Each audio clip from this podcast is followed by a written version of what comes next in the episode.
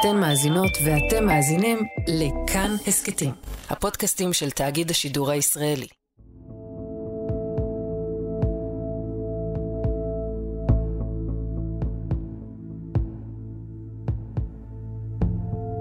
עשרות ימים מתחת לאדמה או בחושך, אלימות, טרור רגשי, אמירות קשות, אף אחד לא זוכר אותך, מי רוצה שתחזרי הביתה? אין מדינת ישראל. אלו חלק מהחוויות שמתארים כמה ממי ששבו מן התופת, משבי חמאס. עשרות חטופות וחטופים שבו במסגרת פעימות העסקה. הם לא היו באותו מקום, לא עם אותם שובים, וגם החוויות בהתאם שונות. אבל הבסיס, השבי, אובדן החירות והאור, הפחד המצמית, משותפים. כך גם ההבנה כמה קריטי להשיב את כולן וכולם הביתה בהקדם האפשרי.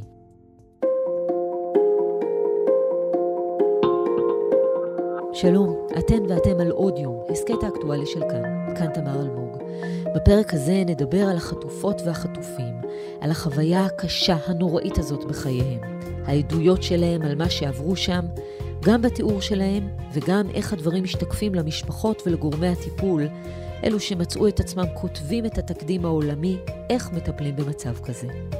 נעשה זאת עם מי שמכירות את העדויות. אתי קיסוס, סמנכ"לית וראש מנהל שירותים חברתיים ואישיים במשרד הרווחה והביטחון החברתי, אבל עוד קודם, נופר משה פרדו, כתבתנו לענייני חברה ורווחה, שמלווה את המשפחות.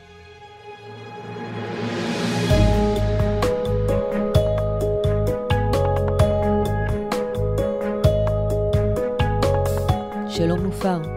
שלום תמר. אז אנחנו כמה ימים אחרי שהחטופים, עשרות חטופים חזרו לישראל, וכבר אנחנו שומעות רסיסי מידע על מה שעבר עליהם. מה הדבר שהכי חוזר על עצמו בעדויות?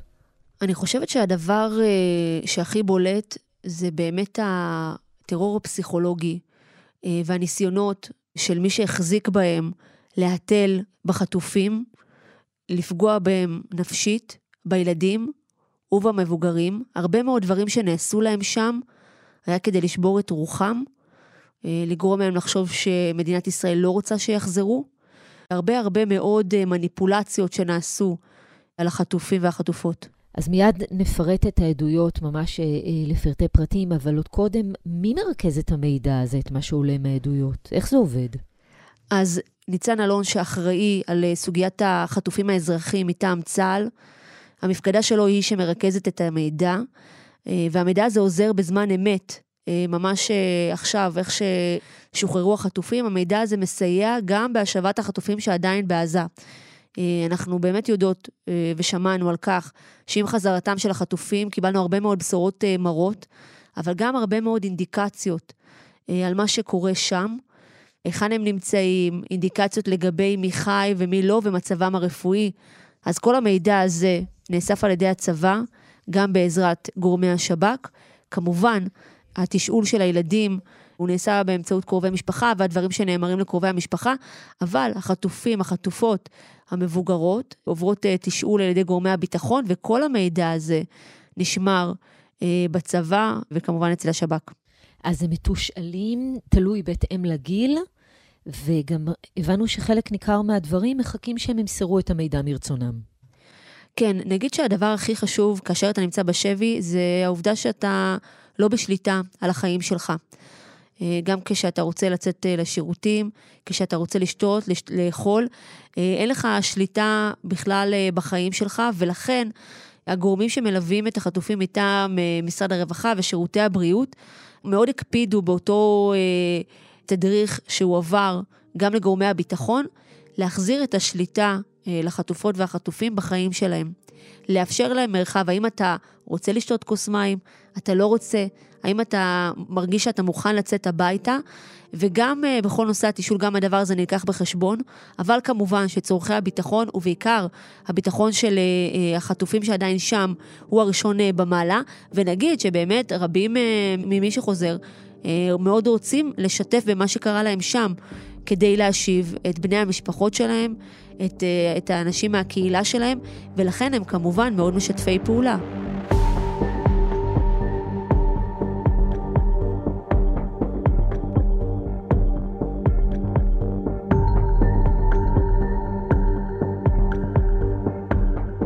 בואי נחזור עכשיו נופר למה שאנחנו יודעים עד עכשיו ועולה מתוך העדויות וננסה לחלק את זה לכמה נושאים. נתחיל במה עולה לגבי עצם הדרך שבה קרו החטיפות, ההתנהלות שלהן. אז אנחנו מכירים בעצם את, ה, את הסיפורים ואת התיעודים אה, שראינו. אנשים שממש אה, נחטפו אה, מהממ"דים שלהם, שנעשה מאמץ מאוד גדול כדי לקחת אותם. אה, אנחנו יודעים אה, לומר שיש כאלה שהופרדו כבר אה, במעבר הגבול, אה, לפעמים גברים מנשים, אה, לפעמים אה, משפחות אה, שהופרדו, אנחנו יודעים על אה, סבתא שהופרדה אה, מהנכד שלה, אז אנחנו יודעים על דברים כאלה שקרו כבר במעבר. זאת אומרת שכנראה שהייתה איזושהי חלוקה. ובאמת אה, כלל החטופים מפרידים בין מי שלקח אותם, שהם חיילי מחבלי חמאס, לבין מי שהחזיק אותם. מי שהחזיק בחטופים היו גם לא מעט אזרחים עזתים. שכמובן אה, משתפים פעולה עם אה, חמאס בעניין הזה, חשוב להדגיש את זה. וחלק מהחטופות והחטופים מספרים שהם היו מתחת לאדמה, וחלק שהם היו מעל. נכון, אז אנחנו יכולים uh, לומר שלמשל uh, עדותה של יוכבת ליפשיצי מדברת על כך שהיא הוחזקה במנהרות uh, לאורך uh, כל תקופת השבי. הייתי 17 יום במנהרות, לא ישנתי כמעט. היה לי בעיה עם המזון, ובארבעה ימים האחרונים אני חליתי, פחדו שאני אגרום למגפה במנהרות שם. גם עובדי חקלאות מתאילנד אה, מעידים על כך. המשמעות היא באמת ימים ארוכים, היא הייתה 17 ימים אה, בשבי 17 ימים שהיא הייתה מתחת לאדמה, אה, בלחות, בתנאים אה, סניטריים מאוד מאוד קשים, ודאי בשביל אה, אוכלוסייה קשישה, אבל יש גם רבים מהם שהוחזקו במבנים עיליים, הם גם מדווחים על כך שהם שמעו או שהיו הפגזות באזור שלהם, ושהם שונאו הרבה מאוד במהלך תקופת השבי, הועברו אה, בין משפחות שונות, וכבר נגענו בסוגיה הזאת. הרבה מאוד אנחנו טעינו לגבי, ה, לגבי שיתוף הפעולה של האזרחים העזתים. בכל הסוגיה של החזקה בבני ערובה, אה, עולה שהאזרחים העזתים היו שותפים באופן מלא באירוע הזה. הם החזיקו בבתיהם או במבנים אה, אחרים את החטופים, הם שמרו עליהם. יש כמובן גם עדויות על, חמושים ששמרו על אה, על החטופים, אבל גם הרבה מאוד אה, מה שנראה כמו אזרחים עזתים. גם אלו שנזכיר שלאורך הדרך אה, צופים במצעד של הולכת החטופים, של הובלתם, משתתפים באלימות, גם כשמוציאים את החטופים, אי אפשר לטעון שהם לא שותפים לטרור ולמעשים הנוראים ביותר שאפשר לתאר. נכון, אז uh, באמת עם השחרורים, אנחנו ראינו בימים הראשונים אה, העברה סטרילית יחסית אה, של אה, חטופות, אבל ככל שעברו הימים, אנחנו ראינו יותר ויותר את התיאטרון הזה, את המופע הזה של העברת החטופים והחטופות. ראינו המונים שמגיעים ומתעדים את ההעברה וגם ממש מתגודדים אה, ומנסים אה, לגעת או מנסים אה, לפגוע בחטופים והחטופות וחמושי חמאס מחזיקים אותם ומעבירים אותם. כל זה כמובן קורה לנגד עיניהם של אנשי הצלב האדום. אירוע מאוד קשה, גם מהעדויות של מי שחזרו מעידים על כך שהנסיעה הייתה מטלטלת וקשה. גם, גם בהלוך וגם בחזור, נאמר. נכון. אנחנו דיברנו גם על מה שקרה ב-7 באוקטובר, והשותפות גם למעשים הנוראים ב-7 באוקטובר. נכון, נכון. אנחנו מדברים על מעשי אלימות גם כלפי ילדים ביום שבו הם אה, נלקחו, וגם לאחר מכן, אה, בהעברה הזאת שראינו בש... לקראת השחרור. אחד הילדים הוא איתן יהלומי, רק בן 12, מוחזק לבד. arrivé à Gaza, il a דודתו סיפרה על באמת, הנה, מכות, אלימות קשה, גם כשהוא מגיע בעצם לתוך הרצועה, שמביאים אותו לשם, וזה לא d'horreur. אז הנה אומרים במשפחתו של איתן יהלומי שהייתה אלימות כלפיו, שיראו לו את הזוועות, לא מספיק מה שהוא חווה, לא מספיק שהוא לבד חלק ניכר מהשבי, גם מראים לו את התיעוד של הזוועות. ואחת הנקודות שמתחברת למה שאמרנו בהתחלה על טרור פסיכולוגי, זה המסרים שמעבירים לחטופות ולחטופים אף אחד לא רוצה אתכם, אף אחד מהמשפחה שלכם לא, לא נשאר. בואי נשמע רגע, נופר, את מה שאמרה הדס קלדרון, שילדיה נחטפו אחרי שהם שבו. המשפט הראשון שאמרו לי כשנפגשנו, אמא, את חיה? אמא, לא ידענו שאת חיה. החוסר ודאות, מי חי או מת, ומתי הגיהנום הזה יסתיים, מלווים את כל החטופים ומשאירים אותם שם, באפלה, חסרי אונים. אנחנו רואים ניסיונות למניפולציה על החטופים. גם אה, סבו של אופיר אנגל סיפר אה, על הניסיונות אה, להתל באופיר. היה להם הרבה עינויים פסיכולוגיים. כל הזמן לבלבל להם את המוח, לא רוצים אתכם בישראל, לא רוצים אתכם פה, ואתם לא תחזרו אף פעם, וכל מיני כאלה אמירות, אמירות שניסו, אבל אופיר הוא ילד נבון. והוא כבר מהרגע הראשון אמר, אני לא שומע, לא מעניין אותי שיגידו מה שהם רוצים, לא מקשיב להם. סיפור נוסף הוא ההפרדה אה, של אה, יולי קוניו ממשפחתה למשך עשרה ימים. ילדה בת שלוש שנחטפה עם אחותה התאומה. נכון, הפרדה, אה, הם למעשה הפרידו בין יולי, בת השלוש, לבין המשפחה שלה, וזה לא מקרה יחיד. אנחנו יודעים לומר שההפרדה הזאת בין המשפחות הייתה אחד הכלים של השובים של החטופים הישראלים, כדי שתהיה להם שליטה עליהם. אנחנו יודעים גם על מקרים שבהם היו ניסיונות להפריד בין בני משפחה, אה, וחטופים שפשוט אה, סירבו לכך. אה, וכל הדבר הזה נעשה כדי לשלוט בהם טוב יותר. וזה כשאנחנו מדברות על ילדה בת שלוש, וכל ההתעללות הזאת, כאמור, בילדות וילדים, המשפחה של דפנה ואלה, שנזכיר, אבא שלהן, בת זוגו, הבן של בת זוגו, כולם נרצחים שם, הן נחטפות. המשפחה מספרת בתוכנית זמן אמת, שפשוט גרמו להם להבין שאף אחד בכלל לא מחפש אותן. כשאמרתי, כולם אה, שואלים, רוצים לראות אותם, אה, כן, מה, הם יודעים שאני, שאנחנו היינו בעזה? אמרתי, כל העולם יודע. אה, לא, הם אמרו לנו שאף אחד לא רוצה אותנו בחזרה. לא רצו בשום פנים ואופן להצטלם. הגדולה בכלל לא, כי הפחידו אותה, שהם יספרו הם, הם יודעים איפה הם גרים, הם יבואו ויהרגו אותם. אנחנו רואים אה, את אה, חמאס אה, פועלים במישור הזה של טרור פסיכולוגי על החטופים, על המשפחות. ההחלטה הזאת גם לחלק לקבוצות של נשים, של ילדים, והדבר הזה מתרחש גם כל הזמן בשבי. הסרטונים שמראים לאיתן יהלומי, המסרים שמועברים שם לחטופים על כך שמדינת ישראל למשל לא מעוניינת במבוגרים ובקשישים. אה, ונגיד, כאשר הם נמצאים בסיטואציה כזאת לאורך זמן, רבים מהחטופים מספרים שהם האמינו לדברים שנאמרו להם. ולא נכנס לו בראש כל כך. אבל אה, יודע, 54 ימים כאלה, אתה לא יודע מה. זה נורא ואיום. משני הצדדים, גם לנו וגם לו. גם בסופו של דבר אין להם שום מידע אחר. בואי נדבר על זה, נופר. מה, מה הם יודעים על מה שקרה כאן ב-7 באוקטובר במהלך השבי? שוב, כשאנחנו מדגישות שהם היו בתנאים שונים, אצל שובים שונים, כל סיפור שונה מהסיפור האחר. אה, יש כאלה שלא ידעו דבר, והזיכרון האחרון שלהם היה מה-7 באוקטובר, אה, והם לא ידעו מה עלה אה, בגורל קרובי המשפחה שלהם.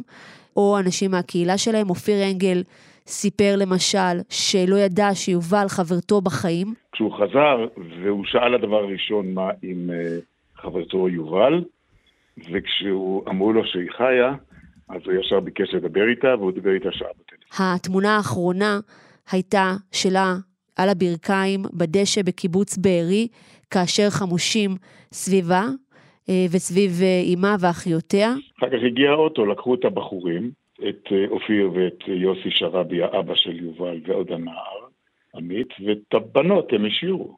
גם uh, גלי, בת ה-13, סיפרה שלא ידעה מה עלה בגורל אביה. הוא הסתתר בשיחים uh, וניצל, והיא נחטפה. Uh, אז הרבה מאוד שלא ידעו uh, על מה קורה, אבל יש גם אנשים שנחשפו לכלי התקשורת כאן בישראל, ובאופן ספציפי לכאן ב'. שמע, כאן רשת ב', זה במקרה שהיא שמעה אותנו, אמ, מדברים. וזה כמובן מאוד מאוד מרגש היכולת לשמוע קול של, של בן משפחה והחזיק אותה בנקודה מאוד קשה. למשל, באמת הסיפור של ירדן, שהצילה את בתה גפן, בת השלוש, ולא ידעה מה עלה בגורלה, ואז הקשיבה לכלי התקשורת כאן, חשפו אותה אה, לשידורים של אה, כאן ב', וכך גילתה למעשה שבתה גפן ובעלה אלון ניצלו. וכך היא שומעת גם uh, בשלב מסוים את uh, בני משפחתה מדברים, וזה כמובן נותן הרבה תקווה ונותן הרבה כוח שהם יודעים שהמצב כאן uh, uh, בסדר. עוד מי שלא ידעה מה קורה עם אבא שלה היא אמילי הנד, שכולנו זוכרים אותה, היא מהסמלים שנכנסו ללב. ואבא שלה גם סיפר שהיא נכנסה, הוא לא הצליח לשמוע אותה, היא רק לחשה. The most shocking, disturbing part of the meeting was um, she was just whispering. Mm. Couldn't hear I had to put my ear on her lips, like this close, and say, what did you say? נכון, זה סיפור שחוזר על עצמו אה, אצל אה, רבים מהילדים שחזרו מהשבי. אה, שנאמר להם לדבר בלחש. גם ימים אחרי שהם חזרו לישראל, אה, הם התקשו אה, לדבר בקול רגיל, וזה רק אולי מעיד על הקושי בכלל לספר. וההנחה באמת של כלל גורמי המקצוע היא שככל שיעבור זמן, אנחנו נשמע יותר על מה שבאמת קרה לחטופים והחטופות שם. יש קושי מאוד גדול לשתף ההנחה היא שהם עברו אה, הרבה מאוד אה, בחמישים ימים האלה בשבי, וככל שיעבור הזמן, אנחנו נבין מה באמת אה, קרה שם במנהרות, או בבתים שבהם הוחזקו החטופים הישראלים בעזה. וצריך לומר, נופר, שלגבי החטופות והחטופים, מה שלא רואים פיזית והם לא משתפים בהתחלה, מאוד יכול להיות שהיו פגיעות נוספות קשות שהם פשוט עוד לא דיברו עליהם, ונותנים להם את הזמן והמקום שלהם לומר. אבל זה לא לוקח כמובן ממה שידוע לנו על מה שקרה ב-7 באוקטובר. נכון, אה, עכשיו זה כבר אה, ברור שב-7 באוקטובר ישנן עדויות נרחבות על פגיעות מיניות, החל מעדויות של חיילים שהגיעו לשטח, אה, צוותי זק"א, מי שהיה בשורה, אלה שזיהו למעשה את האנשים ואת הגברים שנרצחו, אה, וגם אה, עדויות שנאספות ב-433 אה, במשטרה, היחידה שאמונה על החקירה הזאת של השבעה באוקטובר. מה שעולה משם, שבין ההנחיות שניתנו למחבלי חמאס היה גם לפגוע מינית, והדבר הזה עולה, ובאמת, כפי שאמרת, ההנחה היא שככל שיעבור הזמן אנחנו נשמע יותר, אנחנו יודעים שנפגעי ונפגעות תקיפה מינית לרוב מתלוננים שנים אחרי האירוע, בגלל הטראומה המאוד מאוד קשה, אבל אה, כל מי שמקיף, גם את החטופים והחטופות וגם את משפחות הנרצחים והנרצחות, בהחלט אה, מודע לדבר הזה, אה, וזה נמצא תחת מעקב. אבל היום, וחשוב לומר את זה גם אל מול העולם, היום זה ברור שפגיעות אה, מיניות היו חלק מהפגיעה אה, ב-7 באוקטובר, חלק בלתי נפרד אה, ממה שקרה שם, וחלק בלתי נפרד מההנחיות שניתנו למחבלי החמאס. כן, גם אם העולם מתעקש לא לדעת את זה, זאת עדיין האמת הקשה והנוראית, אבל uh, זאת האמת. נופר, דיברנו הרבה על הילדות והילדים, ודיברנו על הצורך שהעדויות מגלות כמה קריטי להחזיר את כולן וכולם הביתה בהקדם, וזה רלוונטי מאוד לגבי החולים ולגבי הקשישים. שמענו לגבי ארז אלמנוביץ', שבנו בועז סיפר שהוא פשוט גסס שם. היה לנו די uh, ברור שהוא כנראה לא שרד. רק נס אולי היה משאיר אותו בחיים, ואנחנו לא אנשים מאמינים. הוא לא קיבל את התרופות שלו, הוא לא קיבל את האוכל שהוא צריך לאכול. הזמן של אבא שלי היה קצוב, אנחנו ידענו את זה מההתחלה, אני מקווה שאחרים יותר בריאים ויותר חסונים ויחזיקו מעמד. ואלמה אברהם, שהייתה באותו מצב רפואי, בעצם נתנו לה לגסוס. נכון מאוד. אה, אנחנו יכולים לומר על אה, שני אה, הקשישים האלה שאלמה הגיעה במצב רפואי מאוד לא טוב כשנחטפה לעזה, ולמעשה לא קיבלה טיפול רפואי בכלל. וכך גססה בשבי חמאס, והגיעה במצב בריאותי מאוד רעוע כאן לישראל, על סף מוות, אפשר כבר לומר, עכשיו היא במצב יציב יותר, ולכן משפחות החטופים אומרות שלקשישים בעיקר, בשביל חמאס, אין זמן. אין את האמצעים הרפואיים לטפל בהם וגם אין רצון לטפל בהם בשביל חמאס, ולכן הם הראשונים שצריך להחזיר.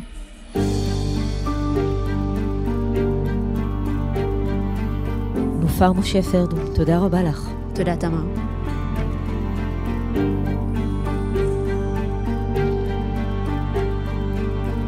אתי קיסוס היא סמנכ"לית וראש מינהל שירותים חברתיים ואישיים במשרד הרווחה והביטחון החברתי. והיא אמונה בחודשיים האחרונים גם על ההיערכות לקליטת החטופים ביום שיחזרו, ועכשיו על תכלול העבודה של העובדות והעובדים הסוציאליים, אלו שמלווים את החטופים.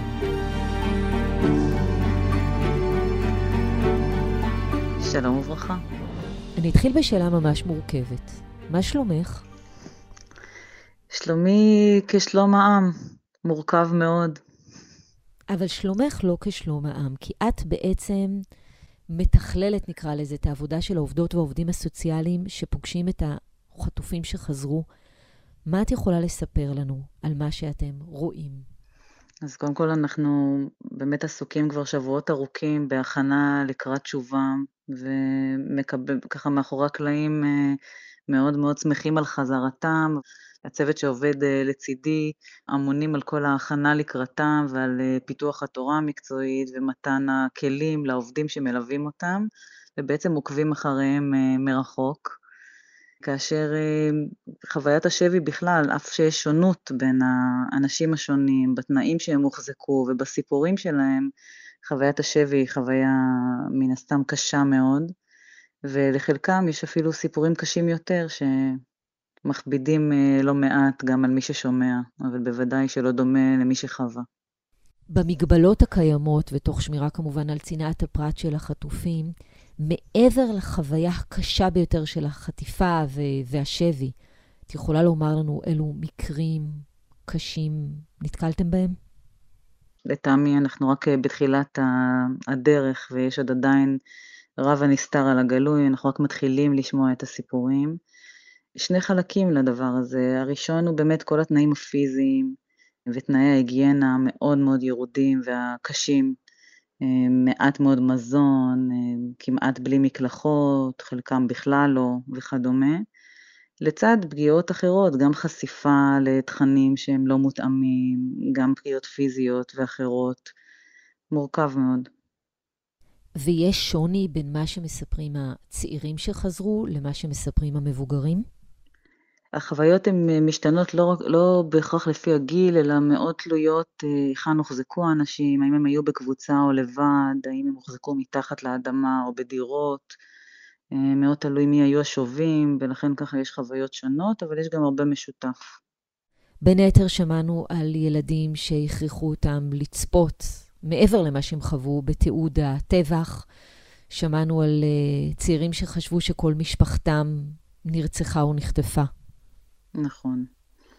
שמענו גם על דברים כאלה, גם על באמת, אה, על תנאים פיזיים מאוד קשים, על הפרדה, על שינוי של מקומות, על אה, פגיעות אה, פיזיות. יש פה אבל אלמנט של מה שנקרא טרור רגשי ופסיכולוגי שהופעל במהלך השבי על כמה מהחטופים. נכון, כן, אנחנו שומעים לא מעט סיפורים כאלה, מעבר לכל התנאים האחרים, גם הנושא הפסיכולוגי, הטרור הפסיכולוגי, הוא אה, חוזר על עצמו בדיווחים, גם החוויה שהמדינה לכאורה לא מעוניינת אה, להחזיר אותם, שאף אחד לא מתעניין בהם, אה, ודברים כאלה ואחרים שבאמת מגבירים את תחושת הלבד בתוך חוסר האונים והמציאות המאוד מורכבת שהם היו נתונים בתוכם.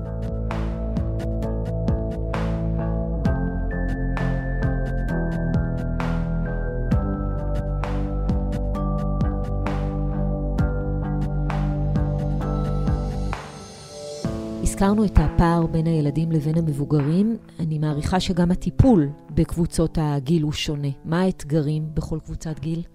נכון, אז באמת אה, אנחנו ככה התחלנו קודם כל בהיערכות הראשונית שלנו לילדים, באמת מתוך ההבנה שיש פה אירוע מאוד מאוד חריג בכלל של אזרחים שנתונים בשבי, ובוודאי ילדים גם צעירים מאוד. אה, ופנינו למכון חרוב שבנה עבורנו מתווה מקצועי לקליטת הילדים. ולאחר מכן באמת אה, ערכנו התאמות לפי סוגי האוכלוסיות השונים, כשברור לגמרי שאנשים מבוגרים יותר, יש אה, קבוצה של אזרחים ותיקים בגילאים אה, יותר מתקדמים, שחלקם כבר שבו ואחרים עדיין לא, שבהחלט הצרכים שלהם הם אחרים. יש גם שונות מאוד גדולה, לא רק בגילאים, אלא במקום שממנו יצאו האנשים ושאליו הם אמורים לחזור. חלק מה, מהאנשים שנחטפו, נחטפו אמנם ב, ביישובי העוטף, אבל הם לא תושבי העוטף, לעומת כאלה שבעצם גם ביתם נחרב אה, ואיבדו הרבה מאוד בני משפחה ואין להם לאן לחזור, ולכן ההיערכות שלנו היא גם מותאמת גיל, אבל בהחלט מותאמת גם לתנאים של האנשים ולצרכים שלהם המשתנים. כשבאמת אה, מתוך ההבנה שאנשים מאוד מבוגרים, דרך אגב למדנו את זה גם אה, קצת מהשיחות שלנו עם, עם השבות הראשונות, שהסכימו לחלוק איתנו את התובנות שלהם, ו, ובאמת על, ה, על המקום הזה של להיערך באופן מיידי, לאפשר להם בחירה גם של שהות, מתוך הבנה שאין להם בית לחזור אליו לתושבי העוטף בשלב הזה, אה, אז גם אפשרות לשהות בדיור מוגן או בכל מקום אחר לפי בחירתם. שיאפשר להם באמת אה, חיים בכבוד ובהתאם לתנאים שהם מתאימים להם. ואיך ניגשים אליהם בכלל? איך מתחילים אפילו את הטיפול? אז אה, נעשה קודם כל הבחנה, העובדים הסוציאליים בשירותי הרווחה בכל הרשויות מלווים את בני המשפחות של החטופים, אה, עוד כשהם היו בשבי, ובעצם היום ממשיכים והשתנה התפקיד שלהם עם החזרה של השבים לביתם. כשבעצם הליווי הוא ליווי של המשפחה, של כל המערכת המשפחתית, בהתאם לצרכים שלה. זה ממש אה, תהליך של תפירת חליפה אישית, הצרכים הם משתנים ממשפחה למשפחה, הדינמיקה המשפחתית היא שונה, הצרכים, דיברנו גם קצת על הגילאים, אבל לא רק, אה, הם שונים, ובעצם התפקיד של העובדת הסוציאלית שמתכללת היא קודם כל אה, לנסות ולווסת בין הגורמים השונים שמלווים את המשפחה ושהמשפחה באה איתם במגע, מתוך כוונה באמת להקל עליהם אה, בתוך התקופה הזאת. התקופה הזאת הייתה תקופה משברית בין למי שהיה בשבי בוודאי, אבל גם למי שהיו בבית, לאלה שנאבקו וחיו בחוסר ודאות שבועות ארוכים, היטלטלו בין תקווה לייאוש, ובעצם המשפחה, גם כשהיא מתאחדת, היא כבר לא אותו דבר כמו שהיא הייתה עד השביעי לאוקטובר. ונדרש פה איזשהו תהליך עוד לפני הטיפולים וההפניה לאנשי מקצוע, שכמובן ברגע שאדם מבקש אז מיד אנחנו אה, מצמידים איש מקצוע מותאם, אבל גם התהליך של הליווי הוא כולל בעצם איזושהי, איזשהו סיוע למשפחה לבנות מחדש את המערכת המשפחתית מתוך הבנה שהמרכיבים שלה, שהאנשים, שבני המשפחה הם כבר לא מה שהם היו קודם, ואיך מוצאים מחדש כל אחד את מקומו בתוך המשפחה החדשה שנולדת אחרי הטראומה הקשה הזו. במיוחד שכמו שציינת, חלק מהמשפחות, יש עוד בני משפחה בשבי ובני משפחה שנרצחו. יש תגובות שמשותפות להרבה מהחטופים, איזה שהן תגובות בין אם אה, פיזיות ובין אם תגובות רגשיות לחזרה ולטיפול?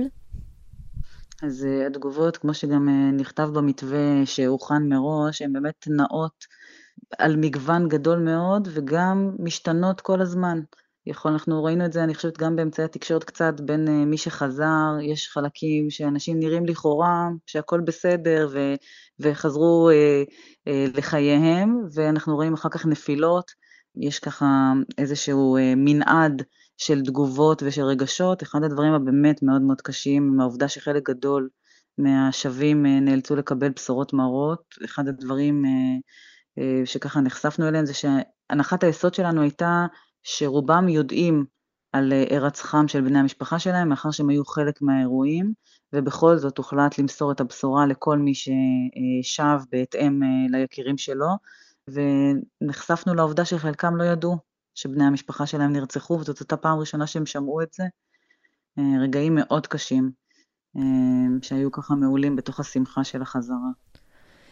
ושמענו גם על אה, ילדים למשל שלוחשים כל הזמן כי אמרו להם להיות בשקט, או מתחבאים.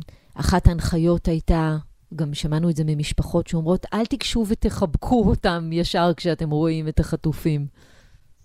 נכון, אז בכלל, מאחר שאנשים לאורך תקופה ארוכה נשללה מהם אה, החירות שלהם הכי בסיסית והיכולת שלהם להחליט אה, על גופם, על נפשם, באמת אחת ההנחיות הראשונות הן קודם כל לבקש רשות, זה לא שזה לא בסדר לחבק, רק לבקש רשות קודם, לראות האם זה מתאים גם אם זה ילד הצעיר ביותר וגם אם זה אדם מבוגר, האם מתאים לו? יש אנשים שזה מאוד מתאים להם וזקוקים לחיבוק הזה וזה נפלא, ויש אחרים שמעדיפים שיתרחקו מהם, אני מניחה שזה קשור גם למבנה האישיות של אנשים עוד לפני האירוע הזה, גם לחוויות שהם חוו, ואחד הדברים העיקריים שאנחנו מנחים הם קודם כל לבקש רשות לכל דבר שאנחנו עושים ולהחזיר לאנשים בחזרה את יכולת הבחירה שלהם על מה נכון עבורם, ובאמת מה שנכון עבור אחד פחות נכון למישהו אחר,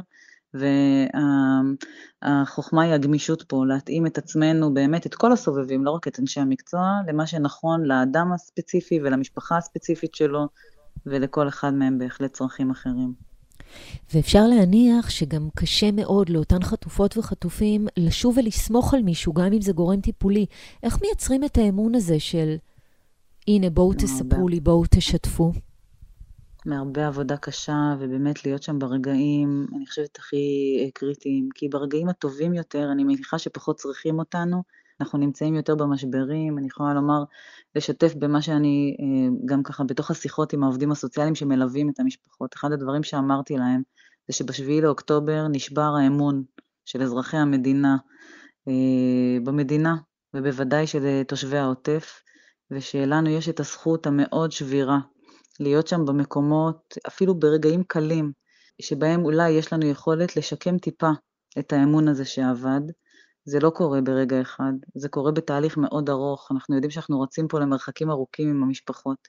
זה להיות בשבילהם בקצב שהם צריכים, כמה זמן שהם צריכים, וברגעים המאוד קטנים, בשברים הקטנים, בהתלבטויות, ולאט לאט אני רוצה לקוות, ואני כבר רואה שבחלק מהמשפחות אה, מתחיל להירקם האמון הזה. ואנחנו נעשה הכל כדי לא לשבור אותו שוב ולחזק אותו, ולתת להם את התחושה שהם לא לבד בתוך ההתמודדות המורכבת מאוד הזאת שמצפה להם. עבודה מאוד מאוד חשובה, ולכן אני מבקשת לשאול אותך לסיום, יש לכם תמיכה? כי כמו שאת פתחת ואמרת, אתם מתמודדים בעצמכם וחשופים, מי תומך בכם? אז אה, באמת הקמנו כבר מתחילת הלחימה מערך בשיתוף עם הקואליציה הישראלית לטראומה של תמיכה לכלל העובדים הסוציאליים, גם במשרד הרווחה, גם ברשויות המקומיות, החל משלבי ההתמודדות עם אה, הרבה מאוד אירועים של מסירת הודעות מרות, ועכשיו בהמשך גם עם, ה, עם החשיפה לתכנים הקשים ולמורכבויות ולדילמות של המשפחות ושל השבים, ואנחנו בהחלט מעמידים מערך של אנשי מקצוע אה, לטובת כל העובדים שמלווים ככל שנדרש, גם ייעוץ וליווי, אבל גם אה, עיבוד רגשי ככל שנדרש. בוודאי שזה חלק מאוד משמעותי בעבודה, ושאם אנחנו רוצים באמת אה, לאורך זמן שהעובדים ימשיכו ללוות ולתת שירות איכותי למשפחות, אז אנחנו חייבים לדאוג גם לרווחתם. את יצרת, אתי, יחד עם המינהל ועם מכון חרוב, בעצם מתווה שהוא תקדים עולמי ואפשר רק לקוות שאף אחד, לא בישראל ולא בעולם, יצטרך אותו. בהחלט, היינו שמחים מאוד לוותר על, ה... על התקדים הזה, ואנחנו באמת נאלצים תוך כדי תנועה ללמוד, אנחנו עדיין לא יודעים הכל, כל יום אנחנו לומדים דברים חדשים ומדייקים את עצמנו עוד ועוד, והלוואי, הלוואי שאף אחד לא יזדקק לידע הזה שאנחנו צוברים עכשיו. אתי כיסוס, תודה רבה לך שהיית איתנו. תודה לכם.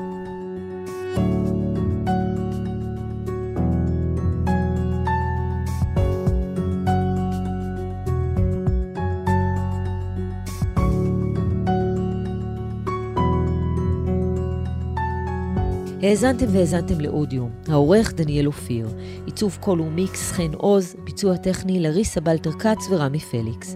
בצוות האורחים גם יותם רוזנבלד. פרקים חדשים של אודיום עולים בכל ראשון, שלישי וחמישי, ולכולם, ולעוד הסכתים מבית תאגיד השידור הישראלי, אפשר ומומלץ להאזין ביישומון כאן, באתר שלנו, או בכל יישומון הסכתים. כאן תמר אלמוג, שנדע רק בשורות טובות.